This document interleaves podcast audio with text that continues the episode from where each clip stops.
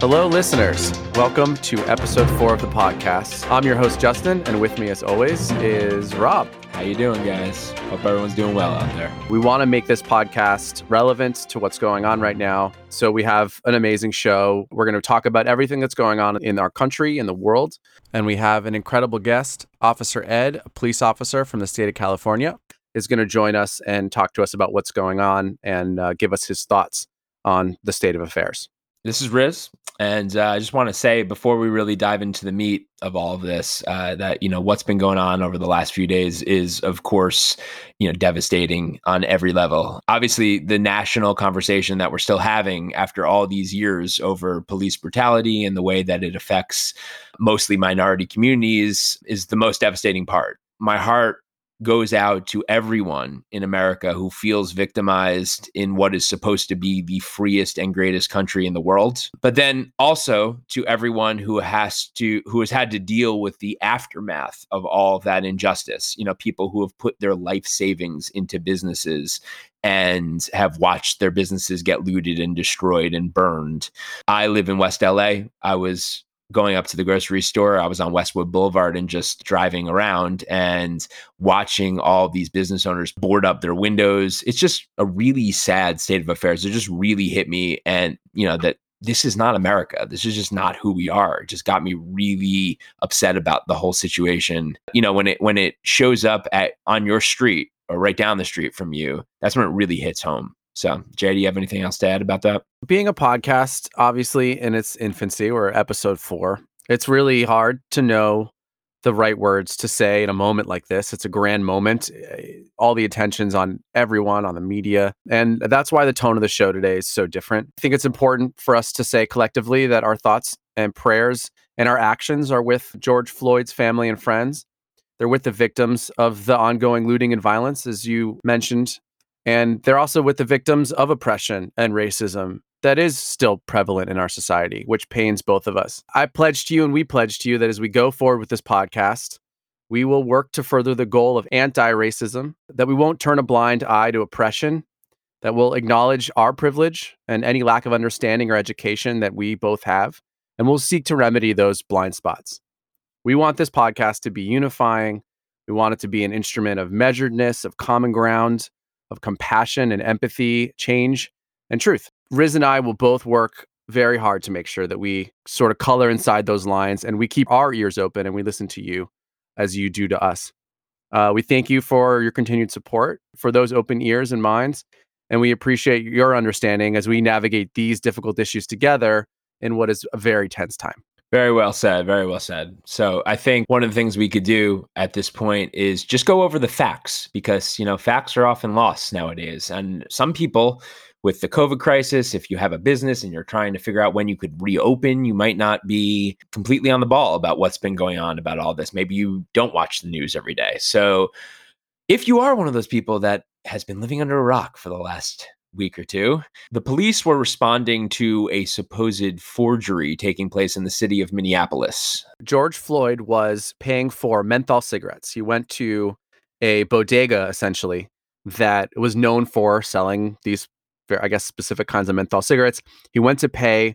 It's sort of blurry. He may not have even known that he was paying with a, a forged 20. He may have. We don't know that the ink was running on the bill. So they could very easily tell. I read that the store owner said that. So the ink was running on the bill. He could tell that it was a forged 20. And that's when he called the police. George Floyd, what makes me think that he didn't know was he was sitting outside in a car with his friends. You pay with a forged 20, you get your your merchandise, you leave. So anyway, that's what happened in this store. There is a nine minute video on the New York Times' site, and and I will post this on all of our various social media sites if you haven't seen it and in our blog. It's an extremely informative video because it shows all of the angles. It shows exactly what happened. It gives you a narrative and a timeline for everything. But the bottom line is that you basically watch this gentleman get murdered before your eyes as he tells the officers over and over again that he can't breathe. Uh, it's disgusting it's unlike anything I've ever seen before. I mean, there's very few moments in life for a regular civilian where you actually can say you're watching someone get murdered. I mean, this officer has his knee on the back of this guy's neck and he's asphyxiating. it actually made me feel sick to my stomach as I was watching it. I mean, it is really a powerful video, and you could he's pleading for his life. People around him are are, are pleading with the officers, and just to no avail. Um, and that's really what set this whole thing off. Um, did I miss anything, Jay? Is that basically the crux of it? The other thing I wanted to note is uh, the discrepancy in the autopsies. There were two autopsies performed. One of them was performed by the county, the other one was independently performed, that was asked for by the Floyd family. The first autopsy says that there are no physical findings to support a diagnosis of traumatic asphyxia or strangulation. The quote is cardiopulmonary arrest complicating law enforcement subdual restraint and neck compression, which basically means his heart failed. They also noted that fentanyl and methamphetamine use were among significant conditions, but the report didn't say how much of either drug was in Floyd's system or how may that have contributed. They just put it in there. So the independent autopsy is very simple. It says Floyd died of asphyxiation from sustained pressure to the neck and throat. It's pretty clear. I don't know if it's a cover up. I don't know if it isn't. It sure sounds like one to me. That scares me a lot, but it's very clear what happened. You can see in the video, and you can tell by this independent autopsy exactly what happened. It's simple. It's one sentence. It's three words. Sort of piggybacking off that, you know, unlike the Eric Garner case and Michael Brown, Tamir Rice, and even going all the way back to Rodney King, the George Floyd case seemed like the first time in a long time where there was unanimity in the fact that this was a murder on the part of the officers. I mean, I've said before, I listened to every far right political commentator you could think of, and I listened to every far left one, and I listened to everyone in the middle. I cannot tell you one single person who was doing the usual, well, let's wait till all the facts come out shtick that usually the right wing does when this kind of thing happens. Everyone, even people like Tucker Carlson, who I, my personal opinion is that he has white nationalist sentiments. Um, even he was saying that this was a vicious and brutal abuse of power and and murder. So I will say that I was personally surprised that this became sort of the tipping point that ignited this chaos all over the world. And it is all over the world. You see, there was protests today in Belgium and all over Europe, Paris as well. Paris, everywhere. I mean, it's crazy. There is controversy over how long it took for the officer to be arrested but he was arrested and that is the main thing here. We we also there's a lot of people who have been saying that he should be charged with first degree murder. I know a fair amount about the legal i'm not, a, I'm not an attorney but i work in the legal industry. I could tell you that um, first degree murder would be a great thing to charge him with if you wanted him to walk. First degree murder has to have premeditation. In other words he had to have woken up and said, I am going to murder a black man. And there is absolutely no evidence that that is the case. So if you charged him with first degree murder, a jury would probably acquit him of that and he would walk. It's much better that he was charged with third degree murder rather than first degree. It's much more likely that he will do serious jail time for that. I don't believe that this was planned, even from watching the video. It's a heat of passion murder. Right now, I want to get into sort of a broader conversation on the topic of law enforcement in America to begin with. And this is a good time to bring in our two things can be true at once model. Two things can be true at once for all the listeners out there. Number one, law enforcement is a dangerous, selfless job, and 98% of the law enforcement officers strive to serve their communities with honor and distinction. True thing number two some officers, like in any profession, suck at their job. And this is something that should be okay for us to say, no matter what side of the political aisle you're on, because we say it about virtually any profession. We say it about ball players. We say it about chefs. We say it about everyone. Okay. Some people just suck at their job. The difference is that when a police officer sucks at the job, oftentimes it results in somebody's civil rights being taken away. And that is the discussion to be had. I would say that 98% of Americans are actually pro law enforcement and understand that they do a very hard job and that just like in any job, some people suck at it. I mean, Jay, you and I worked in the music industry. We spent a lot of time with black dudes. Okay. I have a lot of black friends. I have a lot of liberal friends. I have never, ever heard any one of my liberal or black friends talk about how they were, quote, anti law enforcement. It's just not a thing that I think exists. I think even in, especially in minority communities, they value good law enforcement even more because they're th- those people are protecting them. The sentiment that I get from the community is that we don't want racism in any aspect of American life. Not just law enforcement, but law enforcement in and of itself is not bad. Abuses of power are bad in any realm, including law enforcement. Right. I mean, we cannot deny that we are a country of law. We are a nation of laws, and that law enforcement is a very, very important job. Unfortunately, I believe, and this is my opinion, that the right has made it so that if you acknowledge the fact that or if you're willing to acknowledge the fact that some officers might be motivated by racism, racism and aren't necessarily working in the best interests of the community, this means that you are anti law enforcement. And that's what I reject. You know, why is it so toxic on the right to point out the fact that some officers are just not good at what they do? What I believe is that the right has hijacked two institutions in particular that they sort of claim as their own. Um, and when it comes to those institutions, they engage in what I call patriotism by intimidation. The military. Yeah, the military and law enforcement. Those are the two that being unwaveringly pro law enforcement is a sign of patriotism on the right. So if you support Black Lives Matter, you are automatically to your average conservative right winger, you are automatically anti law enforcement and therefore un American. There is a distinction to make.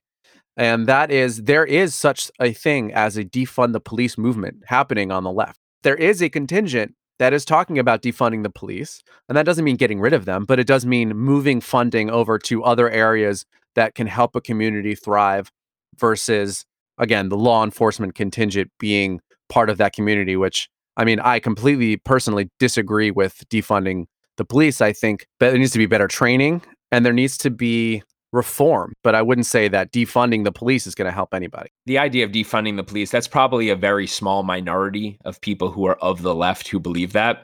It is, but I will tell you that John Legend and I mean, there's a growing contingent of people, and I relate this to sort of the Bernie contingent where they don't really know what they're talking about but it's a cool thing to say. And so it's being said a lot. It's gaining momentum every single day. You're seeing more signs, you're seeing more celebrities say it, and it's a little dangerous, in my opinion. I'm going to get plenty into Bernie later, so don't you worry about that, Jay. All right. I think often those movements are conflated with a movement like, say, Black Lives Matter. And I want to talk about the idea of is Black Lives Matter even a political movement at all? Because Black Lives Matter was an organization that was started to address one issue and one issue only, which is police brutality that is occurring disproportionately in communities of color. I don't believe that is a political issue. Why does that have to be right or left? But of course, just like in law enforcement, there are a few bad apples in the Black Lives Matter community. Most of the people who are members of Black Lives Matter who support BLM they are law abiding citizens who want to get their message heard. But I think if it was a few years ago, there was a, a few cops that were killed at a rally. And then it became a very political thing. The right started making it a leftist or a liberal or a left leaning movement. And that I think is a very dangerous thing because, again, this is a movement that was started to address one issue and one issue only, which is police brutality. And that brutality that is occurring disproportionately in communities of color. So when we make something political, it divides the country when you attach a political ideology to a movement that isn't supposed to be about politics. It really confuses people in middle America and, and maybe even abroad when they would normally support the idea of policing the police a little more, of fixing some of the problems with police brutality and addressing them. But when they hear in their media echo chamber, whether they're listening to Fox News or other fringe media on the right, that Black Lives Matter is a liberal ideology and that they want to kill cops because that has happened a few times, then automatically they start saying, well, this isn't something I'm interested in. That's what leftism is. That's what liberalism is. I want no part of that. I want to support the police. And so I think it's very dangerous to assign political ideologies to things that are not political, the things that are just supposed to be things that human beings are supposed to just agree upon. I think every human being would agree that less of this problem would be a better thing in our country. This issue is about human beings, it's about people, it's about the fact that people are being taken advantage of, people are being hurt, people are being killed.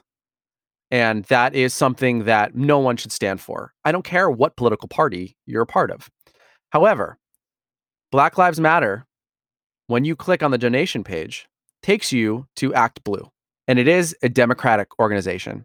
It is part of the Democratic Party. It's facilitated over $1 billion in donations to Democrats this past election cycle. And it raised, for example, 141 million in April alone. There's not a lot of transparency as to how this money is distributed. And it is on one side of the aisle where a foundation called WinRed, which was, I believe, was established in 2019, was created by the Republicans in response.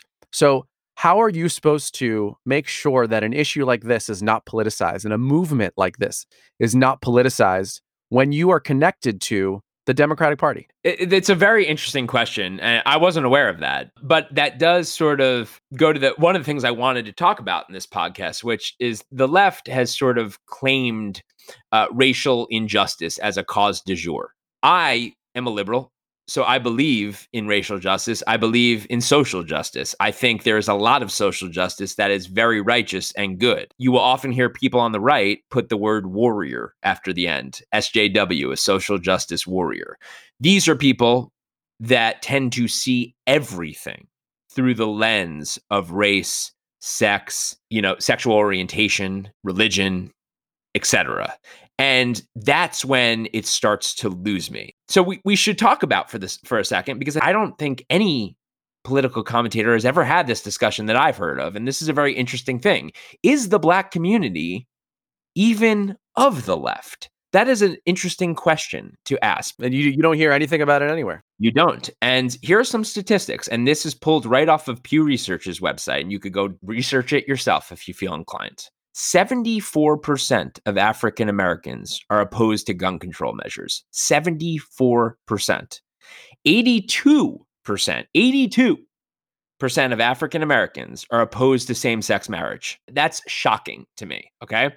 47% of African Americans go to church at least once a week, which is orders of magnitude higher than any other demographic in the country. When you break it down, the black community, by and large, in general, is a pro Second Amendment, God fearing, church going community. Certainly not in line with your Upper East Side liberals. That is for sure. Who have taken up their shield. Right, exactly. And it's a very interesting thing. We want to be sensitive towards injustice. We want to be social justice warriors to a certain extent. Everyone does.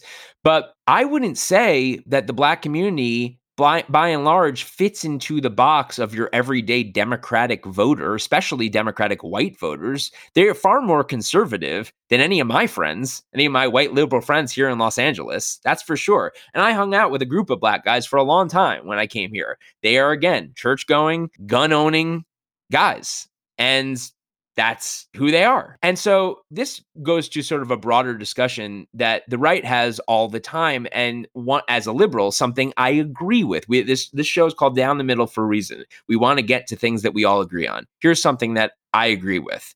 We should stop putting everyone into a neat little group and categories and instead look at everyone as a unique individual. That is sort of a basic philosophy of conservatism. We judge everyone as an individual, not as a group.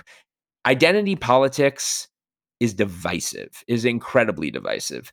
And the truth of the matter is, there are good black people, there are bad black people. There are good cops, there are bad cops. This lesson should should be reiterated to the right as well because i would like people on the right to start acknowledging the fact that there are good cops and there are bad cops. So it goes both ways here. If we start dealing with people as individuals we will be able to effectuate change a lot more easily. Most people do not fit into a very neat box and that's what identity politics does. It tries to fit everyone into a very neat box and it just it doesn't work right I want to talk for a second about videos that we've been seeing recently in the last couple of days of officers kneeling at a lot of these rallies.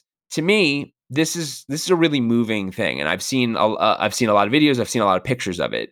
This is the law enforcement community by taking a knee. They're saying, "I sympathize, I empathize with what you guys are going through. I want to hear you out. I want to acknowledge the problem. I want to address the problem. So I am going to take a knee to show solidarity with you. And that that is a great thing. That is an inherently great thing. We talked about Ben Shapiro last week on the show. He's a, a, a very prominent conservative commentator. And Ben Shapiro tweeted this morning. He tweeted, it is excellent that police officers are expressing solidarity with those protesting police brutality. Agreed. Absolutely agree with that part. Then he goes on to say, It is terrible that both protesters and officers have adopted the Kaepernick kneeling symbology, which indicts America writ large as a racist nation.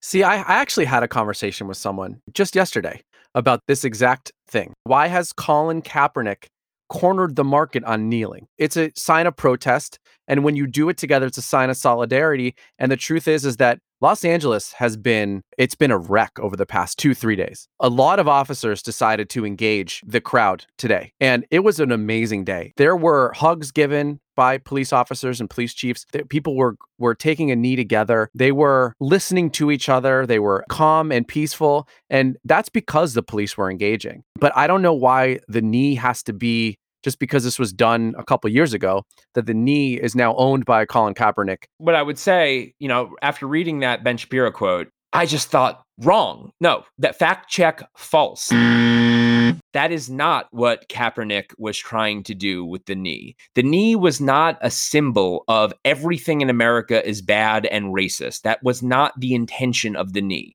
The intention of taking a knee was again to address a very specific issue, which is that of police brutality that is disproportionately affecting the black and brown communities. That's all it was. The right, I guess maybe because it was happening over the national anthem, and there's a lot of sensitivity over that. They took it and made it into this broad based thing where if you take a knee, that means that you hate America. I have never heard Colin Kaepernick say anything like that. So I think that's absolutely false. And when you have right wing commentators all sort of unanimously believing that that the knee is a negative thing because it invokes Colin Kaepernick and Colin pa- Kaepernick hates America. That is the kind of rhetoric that divides this country and doesn't do any good. Now, I don't want to just pick on the right. People on the left are saying some crazy too. Van Jones, who I actually really like. He's on CNN a lot, and uh, he usually says very measured, very interesting things. He usually has a really good middle of the road take. He said something after, I think, the first night of protests and riots that was just completely out of his mind crazy. And Jay, play the clip. It's not the racist white person who's in the Ku Klux Klan that we have to worry about. It's the white liberal Hillary Clinton supporter walking her dog in Central Park who would tell you right now, she, you know, she, people like that, oh, I don't see race. Race is no big deal to me. I see us all as the same. I give to charities. Even the most liberal, well intentioned white person has a, a, a, a virus uh, in his or her brain that can be activated at an instant. You know what? You, Van Jones. Like seriously, if that's what you believe, if that's what you think, we don't have a country anymore. We we can't have a republic under under the idea that all white people, even the most liberal of white people, has a virus in our brains that makes us inherently racist. It is absolute bull I heard that and I was like, are you serious that you would say something like that? That divides the country just as much as everything on the other side. Eh, on my Instagram feed, it's been full of white friends of mine and people that I know apologizing for this exact sentiment. This immediately puts everyone who's white or everyone who's not a person of color on the defensive and immediately everyone now feels that they have to apologize. Right. And and you know, I don't have a problem with apologizing, with empathizing, with acknowledging the situation, with acknowledging the problem. I have a problem with saying the problem's never going to get better because I have a virus in my brain. But that's the sentiment. That's what I'm talking about. That's what's pervasive. It's apologizing for that. That's the issue that I'm seeing. It's literally apologizing for the fact that this is in me and it's it's never going to get fixed and it's never going to come out. I mean, we're dead on arrival. Right. And and I've talked a lot in the first couple episodes about leftism and the difference between leftism and liberalism. That is leftism right there. That kind of ideo- ideology that we cannot grow, we cannot get better in society and that this is a systemic thing that will be around forever. That tears the country apart because like I said, then we might as well just have black states and white states and and not do the whole experiment of having this melting pot where we intermix and we live together seamlessly. We shouldn't do that because we can't. We have a virus. And it's just so stupid to say something like that. So let's get into the riots a little bit. The riots uh, uh were jarring. I mean, we're still watching them. They're actually so this is two. It's Tuesday night right now. Um, you guys won't hear this pod till Friday probably, or maybe even over the weekend. So some of this will be outdated. But as we're recording this pod right now, there are riots going on in v- basically every major city. I want to first say that there is a huge distinction between protesting and rioting. That distinction needs to be very, very clear while I think the murder of George Floyd was incredibly abhorrent in every way and just just absolutely devastating. Like I mentioned before, the fact that we all sort of agreed that it was murder made it odd to me that this incited such an immense reaction until I really started thinking about what we've gone through over the last three months and the fact that we've all been on lockdown, uh, essentially a three month lockdown. You add in a complete lack of leadership from the top, and then this murder of this unarmed black guy just pushes everything over the edge. And I really think that's what's happened. But the problem I have is that the media, for whatever reason, seems to be conflating protesting and rioting. Uh, and they're not the same. We have seen peaceful protests, we have seen riots. They're being treated as the same thing. And they certainly aren't. And you can tell in Los Angeles. And I was very thankful for some of the local news today because I was watching and they were covering a lot of these police officers engaging the crowd and the crowd responding in kind. It was a really beautiful moment today in Hollywood. There were some really great moments in Beverly Hills this morning. And so you see the difference between the last couple days and today. The last few days we've seen looting, we've seen fires, we've seen an incredible amount of destruction in a number of cities. That is unacceptable. But we've also seen more recently and it was most of the daytime, I would say, earlier in the day that a lot of these protests would happen where people who wanted a peaceful protest who were trying to make a point and get their voices heard. That is protesting. That's what we saw. And when that happens, it is an amazing act of patriotism, in my opinion, and voicing your opinion and showing up and making your voice heard. That and voting to me are two of the things that make this country so great. But rioting is unacceptable. It's terrible. It destroys the American dream. It destroys small business. And we've seen the media cover this far more than we've seen them cover the the protesting, the peaceful protesting that's happening, and they've sort of swept the peaceful protesting under a rug in lieu of the rioting and called it the same name. Yeah, the media is often lazy when it comes to this stuff. I think it's easier for them to just sort of cover both in the same box. The bottom line here is this, and I don't care who agrees with me or who disagrees with me, this is the bottom line. You have your right to protest is covered under your First Amendment your right to destroy other people's businesses is not covered under our constitution. It's despicable. And there's no excuse for it, no matter how much you think it's sending a positive message about the, the issue at hand. It's not. It is absolutely destructive to the cause. And this would be a perfect time to hear from George Floyd's girlfriend, who had something to say on the subject. Play the clip, Jay. You can't fight fire with fire, you know? Everything just burns. And I, I've seen it all day today. People hate. They're hating. They're hating. They're hating. They're mad. And he would not want that. He wouldn't. He wouldn't. He would give grace. He would. I stand on that, that today he would still give grace to those people. There was a similar sentiment shared by George Floyd's brother, Terrence Floyd. Let's listen. Like I said, he was about peace, he was about unity. But the things that's transpiring now, yeah, uh, yeah, they, they, they may call it unity, but it's, to, it's destructive unity. It's not, it's not what he was about. That's not what my brother was about. You know, he, he, would, he would motivate you to channel, if you're angry, it's okay to be angry, but channel your anger to do something positive or make a change another way. That's his own family. Those are both very moving clips, you know, and I think hearing from his family that he wouldn't have been into this, that that wasn't his bag, that wasn't what he was about, should tell you everything you need to know. To take it a step further, I have seen videos now all over social media of there was there was a protest here. I don't know if this is just a local thing or if you've seen it nationally, but there was a protest here on Rodeo Drive, which is for those who don't know who don't live in LA, Rodeo Drive is sort of the heart of wealthy Los Angeles in Beverly Hills, 90210. Most people have probably heard the name Rodeo Drive. It's where all the high end stores are and where all the rich people live, right? So there was a protest there where people were holding up signs and looting Prada, chanting, Eat the rich, eat the rich. The worst thing one can do is use George Floyd's murder as an excuse to air out all of your other grievances. What do high end stores in Beverly Hills have to do with any of this? It has nothing to do with any of this.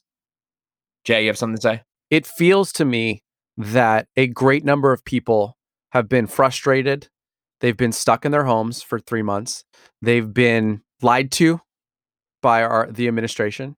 They've had to watch Trump give press conferences every day, most of which I'm sure they didn't like and they are frustrated with the state of the country. The fact that we had to shut down, maybe they lost their job, maybe they lost their business. Regardless, it feels to me that this was an excuse for those people to come out and just let off that frustration and create anarchy. And that's unacceptable. It has nothing to do with George Floyd. You can tell that very simply by the clips we just played. Right. And you know what? I'm going to say something a little bit controversial right now on the left. Jay, Give me my controversial music. This is all part of the sort of greater Bernie Sanders ideology. And this is the best way to distinguish between a liberal and a leftist. The Bernie Sanders leftist far left ideology is that everything, all of these other symbols, wealth and Rodeo Drive, this is all fruit of the poisonous tree. In other words, the tree that birthed the American spirit and the American capitalist free market ideology is fundamentally corrupt and evil. And therefore, anything that derives from that system has to be destroyed and is essentially seen in the same light as systematic racism or police brutality. This is why I think leftism is an extremely flawed ideology because the facts just simply don't bear that out. What does capitalism have anything to do with this? But I think your average everyday leftist believes that these things are intertwined. It's all part of a corrupt system. Police brutality is a problem, capitalism isn't it's perfectly fine to say that. And I think most liberals are able to say that. We want to fix the injustices that happen in the law enforcement community and the relationship between law enforcement and minority communities or communities of color. We also don't feel that it's necessary to tear down the tenets of capitalism, which has provided more jobs, more wealth to your average everyday American than any other system could possibly have provided. Okay. Let's talk about black basketball players for a second. You know where they shop? Rodeo Drive. Are they part of the system too? Are they part of the evil capitalist system because they happen to have a skill that you don't and they used it to make themselves better and to make money? This is all part of an ideology that is just wrong. And I will say that as a liberal till I'm blue in the face, it is wrong. These movements are being confused. They're being utilized in a very violent way. And I think I, I actually have something from Martin Luther King Jr., who I know may be a very stereotypical figure to quote here, but I want to quote something that is not a stereotypical Martin Luther King Jr. quote. Uh, it's from his book, Stride Toward Freedom, and it's from 1958. That's how far back this goes. And it's six key principles to nonviolence. First, one can resist evil without resorting to violence, which supports everything that you just said. Second, nonviolence seeks to win the friendship and understanding of the opponent, not to humiliate him. Third, evil itself, not the people committing evil acts, should be opposed. Fourth, those committed to nonviolence must be willing to suffer without retaliation, as suffering itself can be redemptive. Fifth, nonviolent resistance avoids external physical violence, which is what we're seeing, and internal violence of spirit as well, which is what we're going to see once these are over, I guarantee it. The nonviolent resistor not only refuses to shoot his opponent, but he also refuses to hate him. The resistor should be motivated by love in the sense of the Greek word agape, which means understanding or redeeming goodwill for all men. The sixth principle is that the nonviolent resistor must have a deep faith in the future, stemming from the conviction that the universe is on the side of justice. Now, these are unbelievably forward thinking things to say, and that's 1958. That's forward thinking for now. It's unbelievable. What a man. I mean, like seriously, when you when you read that, I mean, he's in the same conversation as the founding fathers, you know, and everyone there, there is such a lack of historic relevance today. I think everyone just needs to go back and just read about Martin Luther King. I think that would help the entire situation. Uh, because, you know, the bottom line here, Jay, is that almost everyone is on the same page here. And it's the politics that have divided everyone. And I think if you sit down and talk to people sensibly, black people, white people, poor people, rich people, we can all get on the same page and and agree on very basic principles that this country was founded on and that are righteous and good and we can leave all the baggage behind. And that's what we're trying to do here with this show. And that's the problem with, I think, bringing it back to what you're talking about, about putting a group of people in a box. You take away the opportunity to have a one on one conversation with them and treat them as an individual and say, hey, we, I mean, it's what you and I are doing here. It's, we believe a lot of the same things and let's have that conversation. Let's figure out where we can unite each other. If you have conversations like that, enough of them, then it encompasses the whole country and then it encompasses the whole world. I mean, it's very idealistic of me to say, but that is the truth individualism is something that we need to get back to. We need to get out of the realm of identity politics. We need to absolutely acknowledge that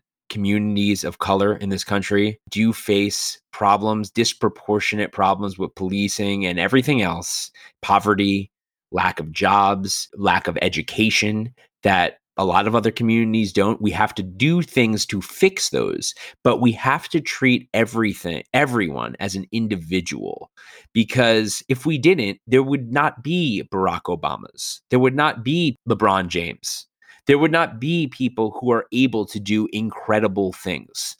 So I want to get into a little bit of how you lead in a time of crisis. I want to give just a little analogy as a dad of young kids because I think it's an important analogy. And I am in no way giving this analogy to claim that I am a perfect parent because I'm not. I screw up a lot. Sometimes I give myself advice that I go against, and we're all human. But uh, I think this is a good analogy for just the general topic of leadership. I think the thing that separates kids from adults is that we both both adults and children are sort of feeling the same emotions all day. And my kids, by the way, uh, are six and seven and a half. We all are going through the same things during our day. We're all feeling the same emotions. We're feeling frustration and hunger and anger and uh, tiredness and, you know, silliness. And we all are going through all of that. But the difference between being an adult and a, and a child is that adults are able to regulate their emotions. So we have learned some adults, some adults, exactly. I sh- I, yeah, that's a good clarification. Some adults.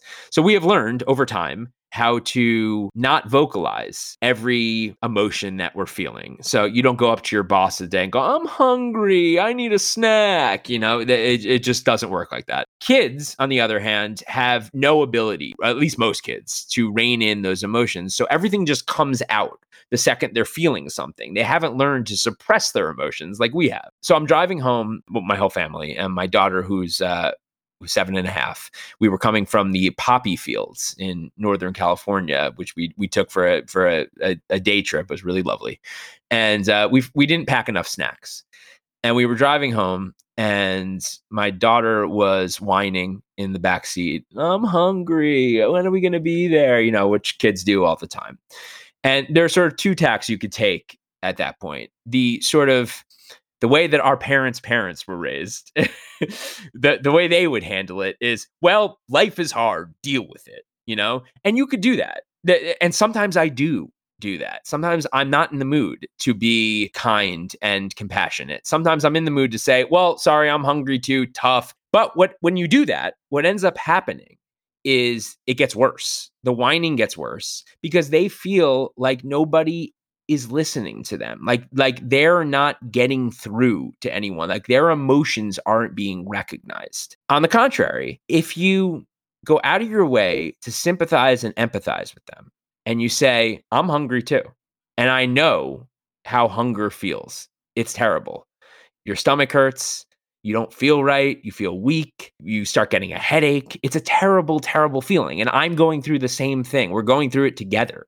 And we're going to go home and I promise you, we the first thing we're going to do is we're going to eat something because we're both so hungry. And being hungry is really a terrible feeling. All of a sudden, it miraculously stops because they what kids want to recognize is that their emotions aren't being ignored, that they're being treated like human beings, and that you are saying to them, I understand what you're going through. I think it's pretty universal. Honestly, I think that's probably the point you're going to make here is that if we are treated with the same respect that we expect, then you're going to have a much calmer, much more attentive audience, but whoever it is that you're dealing with. A better outcome. Yeah. First of all, so I don't have to print a a retraction later or clarify. I am not comparing the protesters to my little children. Okay, I, I want to make that perfectly clear. That's not my intention. Okay, what I am doing is saying that the principles are the same. When an entire community feels victimized, what a good leader needs to do is say, "I get it." I understand. In fact, I want to learn more about it. I want you to tell me how you feel because even though I might not agree with you, I want to learn so that I can change, perhaps change the way I feel. Maybe I won't change the way I feel, but the very first thing I want to do is learn how you're feeling. What you don't want to do is scold the person for feeling the way they or the group for feeling the way they do. I was having a great conversation with uh, a friend of the podcast, Jeff Norskog, today, and he actually said, you know, essentially what you're saying. He said if Trump were smart, he would create a task force to eliminate racial injustice, and he would put Barack Obama to lead it. And if he really wanted to allow these people to feel like they were heard, this would be an amazing thing to do. And I I was like, oh my gosh, I'm going to mention that tonight because it's such a great idea. That is called empathy. When Trump goes out and says this is nonsense, you know, we and basically just says bad things about the small subset of people that are rioting and doesn't acknowledge the good in the protest, doesn't have any desire to learn more. Again, we've talked about this before. Trump is a president that has no desire to get smarter. Part of being a leader is to understand things that you don't currently understand. He will never be a part of the black or brown community. So he, as a leader, needs to go to them and say, How do you feel? What can I do to fix it? But Trump has no ability to be empathetic towards anyone but Trump. And I know there are certain right wingers who are probably listening to this right now and say, well, actually, he's very empathetic towards my needs. He took a Bible and went to this church and took a picture of it, shows that he's a God fearing religious man and that religion will prevail over all of this, blah, blah, blah, blah, blah. The bottom line here is that if you are an evangelical or a religious person that supports Trump, you have been used. Even with that, he will not take the time to open the Bible and learn what's inside. The fact that he stood in front of the church and he held the Bible up and he didn't pray, he didn't, as you said, open the Bible. The whole thing was just, it was ridiculous and it felt ridiculous. It felt fake. If that wasn't palpable to any Christian person watching that, then you need to take another look at what went on. It's insulting. And if you're part of that community, you should be insulted by it. So, Tucker Carlson, who we know is a big fan of Trump typically. He's on Fox News regularly and he is he is a right-wing Republican. He even had something to say about Trump's lack of leadership and what he did the other day. And here's the clip. This was a distressing moment. The first requirement of leadership is that you watch over the people in your care. That's what soldiers want from their officers. It's what families need from their fathers. It's what voters demand from their presidents. People will put up with almost anything if you do that. You can regularly say embarrassing things on television. You can hire Omarosa to work at the White House. All of that will be forgiven if you protect your people. But if you do not protect them, or worse than that, if you seem like you can't be bothered to protect them, then you're done. It's over. People will not forgive weakness. That's the one thing. By the way, that is not a partisan point, it is human nature. Nero is the only Roman emperor whose name most people still remember. Why? Because he abandoned his nation in a time of crisis, and 2,000 years later, we still don't forgive him. That's a pretty strong quote from Tucker Carlson. Very strong. You, you know, I don't like Tucker at all. His ideology, uh, like I, I, said earlier in the podcast, I think he actually leans towards a white supremacist ideology most of the time. But he is a, an incredibly brilliant speaker, and he he's very talented, is what I will say. When someone like Tucker Carlson, who's been on your side, is saying that kind of thing, you're in serious trouble if you follow Obama on any of his social media, his response, as usual, was measured and perfect. Um, and I'm not saying you have to love Obama just because I love Obama. But what I am saying is that he took the time to recognize the issue, to show empathy towards people who are feeling that, to understand the DNA of the country and how these issues manifest, and then to also condemn very strongly the rioters and the people who are causing destruction and who are using this cause to again air out all their grievances about America. And it was just that response versus Trump's Twitter, which is basically his only response, it just shows you how far we've we've fallen. I'd love to read a paragraph from Obama's piece that he wrote. And again, to clarify my position, I was not a fan of his as a legislative president. I didn't like a lot of the things that he did, but we can both agree time and time again that the way he held himself in his rhetoric was really quite incredible. And this is no exception. So, this is from Obama's piece that he wrote. The point of protest is to raise public awareness, to put a spotlight on injustice, and to make the powers that be uncomfortable. In fact, throughout American history, it's often only been in response to protests and civil disobedience that the political system has even paid attention to marginalized communities. But eventually, aspirations have to be translated into specific laws and institutional practices. And in a democracy, that only happens when we elect government officials who are responsive to our demands. I love that he took the country to school. He sat us all down in our little chairs with our pencils and he said, This is how this goes. And he laid it out. Here's how you effectuate change. And I love that he did that. Love it. I could print that out and put it over my bed. I'm going to turn it over to Justin now because he has a story that I think examines the idea of white privilege and it will be a great preface for our interview that's coming up in a few minutes. So, I was in a band. Not sure our listeners know that. We're both musicians, Riz and I. We were on a B Market tour with Foxy Shazam, great band we were in some pretty sketchy locales. One of them was sort of middle of nowhere, Arizona. We had the bus parked in a parking lot in front of a strip mall. And right directly in front of us was this store that had really weird things like knives with dragons on the end of it. And we decided to go in only to be told, well, we're not really open yet. But if you guys are going to buy stuff, come on in. It was just very odd. For whatever reason, we all decided we're going to buy some brass knuckles.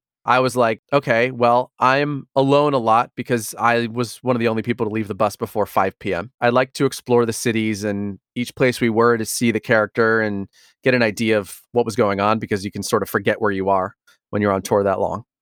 And I thought to myself, well, while I'm on this B market tour and I'm in some sketchy places, I could, I mean, you know, a six foot one, very skinny Jewish guy is going to do what with brass knuckles? I don't know, but I thought it was a good idea at the time. I purchased these brass knuckles. I got back to the bus. I put them in a zipper pocket in my bag behind an Altoids tin, and of course, never got them out again. Uh, that particular tour finishes. We come back home for the Thanksgiving break. I am going home to Florida. I take almost everything out of my bag that needs to be taken out. I look at the Altoids tin and say, I don't need to take this Altoids tin out. Zipper it back up, go to the. Now it's in this when I first realized that we have a problem. We're going through and gets halted.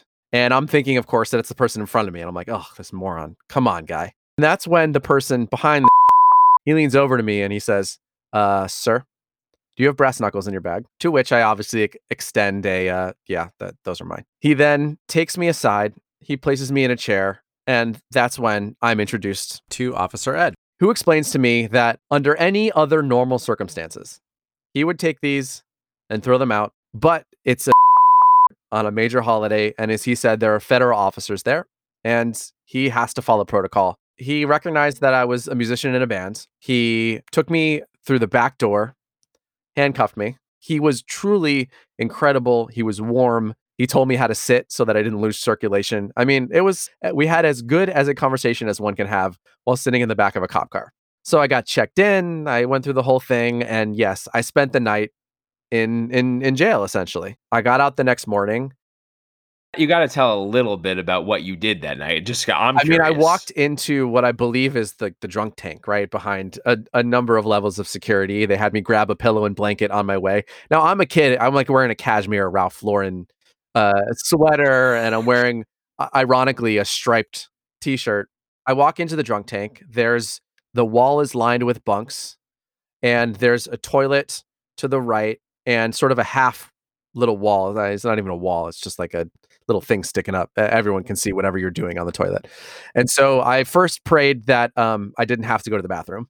And then I was like looking around because I didn't know what to do. And this lovely man who was on a bottom bunk and the top was empty he goes, Hey man, you can bunk up here. So I'm like, Great. That's so nice of you. And I jumped up and I tried to sleep and close my eyes and just like hide and pretend I wasn't there as much as possible. Honestly, for as traumatic an experience as that could have been, it was I, I was very lucky in that nothing terrible happened to me other than the fact that I was in jail. I must have been like 5 a.m. I hear an officer say, Chow time, fellas. He actually said that, like in the movies. Maybe 15, 20 minutes goes by after the meal was served, and my name got called on the loudspeaker. The guy below me goes, uh, You're getting out. And I said to him, I really hope so. He goes, Well, that's what that means. I leave. My brother and a lawyer are waiting for me in the lobby. And this becomes the most important part of this story to me. What happens afterwards? Obviously, I was treated very well. And I have to believe that it was because I was civil and I was very reasonable, but also I didn't seem like a threat to anyone, despite the fact that I had brass knuckles on my back. They weren't on me, they weren't being used. It was a mistake. And I explained that from the beginning, a very stupid mistake, but it was a mistake nonetheless. What happened when I got out was this. Everyone here knows my father's an ambassador. We heard him on the last podcast. He wanted to call the attorney general immediately of the state of California. I mean, that's, I- I'm in a position of privilege. So uh, there's no way around stating that. We hired a lawyer immediately. That lawyer got my arrest moved to a detention. You can't even find my mugshot now. My court date kept on getting pushed back. And first it was with the city prosecutor and then it was with his assistant and then it just like kept on getting downgraded. And finally i went in my lawyer called me he said you have we have a court date wear a suit and so i met him in front of the courthouse. We went into the building i sat in the waiting room we checked in. A guy in a hawaiian shirt and shorts came out. He grabbed my lawyer.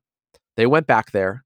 They were back there for maybe 10 minutes. They walk out. My lawyer says okay we're done and we leave. And i never spoke to a single individual while i was at the courthouse because I'm a first time offender. And obviously, once again, I'm white and I hired this lawyer and had the money to do so.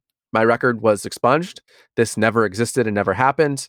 And I'm not a felon because of those circumstances. In those moments, my entire life flashed before my eyes. And I really saw how easy it is for someone who is making a stupid mistake, who is not in the position that I'm in, could become a felon overnight not be able to get a job, not be able to get an apartment, and be stuck in this situation where they have to turn to other means to survive, all because of something really dumb and because of where they live, maybe the color of their skin, depending on the circumstances. And that to me was very eye opening and it was awakening to me. poignant story for sure. The funniest part about it is that you then formed a relationship with this officer that arrested he you, was right? he just treated me so well and with such respect and i was so thankful for it i wrote him a commendation letter to his superior and just wanted to thank him it could have been such a traumatic moment in my life it could have you would be I a, would be a a felon. felon, right Yeah, now, yeah. convicted. i mean felon. even the experience could have been traumatic and he really made it digestible the experience of being there and as terrifying as that was and it's so outside of my experience he went above and beyond the call of duty in my opinion in that circumstance and some may say it's privilege i attest that to the fact that he is an amazing officer and he takes his job very seriously and he does it with a great amount of pride but yeah we kept in touch and I asked him to be in one of our music videos later on, which he unfortunately couldn't do. And so then I reached out to him for the podcast. So without further ado, here's Officer Ed. Hey, folks. You might have heard some beeps throughout that story. That is just to protect Officer Ed's identity as he is doing this interview as a citizen who wants his thoughts to be heard. So here's where the interview with Officer Ed was supposed to be. But we ended up getting into so much material and talking for such a long time that we thought we'd put the entire thing in its own bonus episode for you to enjoy. So here's a short preview of what the interview sounded like. The full interview will be posted over the weekend. Stay tuned and thanks for listening. I mean, I, if I have a bad day and I don't like what I'm doing, somebody's going to get hurt. This is not the type of job you take lightly. You take an oath and you take a job, take it seriously because this is not a carpenter job, a mechanic job. This affects people's lives. Every decision you make affects people's lives. In my opinion, they have to revisit the whole system as in training because honestly, it's it's decades outdated. I mean, we never had to change it because this is the way we do things. Let's improve this. Let's improve. It's a business decision. Let's improve. How can we improve law enforcement? How can we improve hiring patterns? How can we improve the training, the actual standards uh, of what we need? There is a breakdown in our in our family values, in our in our in our education from home. People nowadays expect teachers to teach their kids. So if nobody's watching and you got no police to enforce it, do you really think people will do the right thing?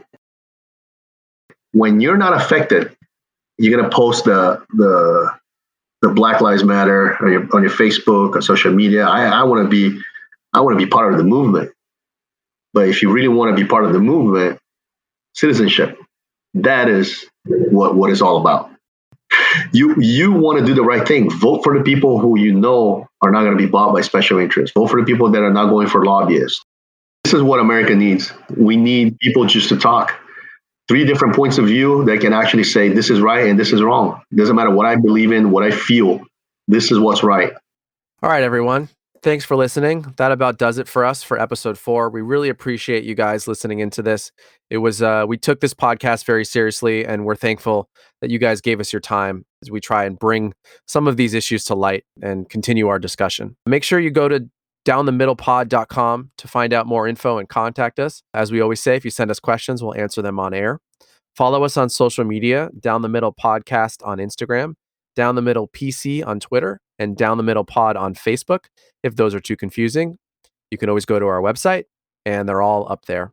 Don't forget to rate, review, and subscribe to the podcast on Apple Podcasts, Spotify, or wherever you're listening. You can follow me at at Justin Siegel on Twitter and Instagram, and you can follow Riz at at Rob Lifer on Twitter because now you have social media. Hooray! I have social media now. Yeah, yeah. Well, I always did, but now it's like I've it's unprivatized. By the way, when you go to give us a review, make sure you give us five stars because giving us five stars will actually really get our ratings up there, get more people listening. If you're going to give us anything less than five stars, don't give us a review. Thank you all for joining us. We will talk to you next week. Signing off, I'm Jay. I'm Riz. Please stay safe out there. Good night.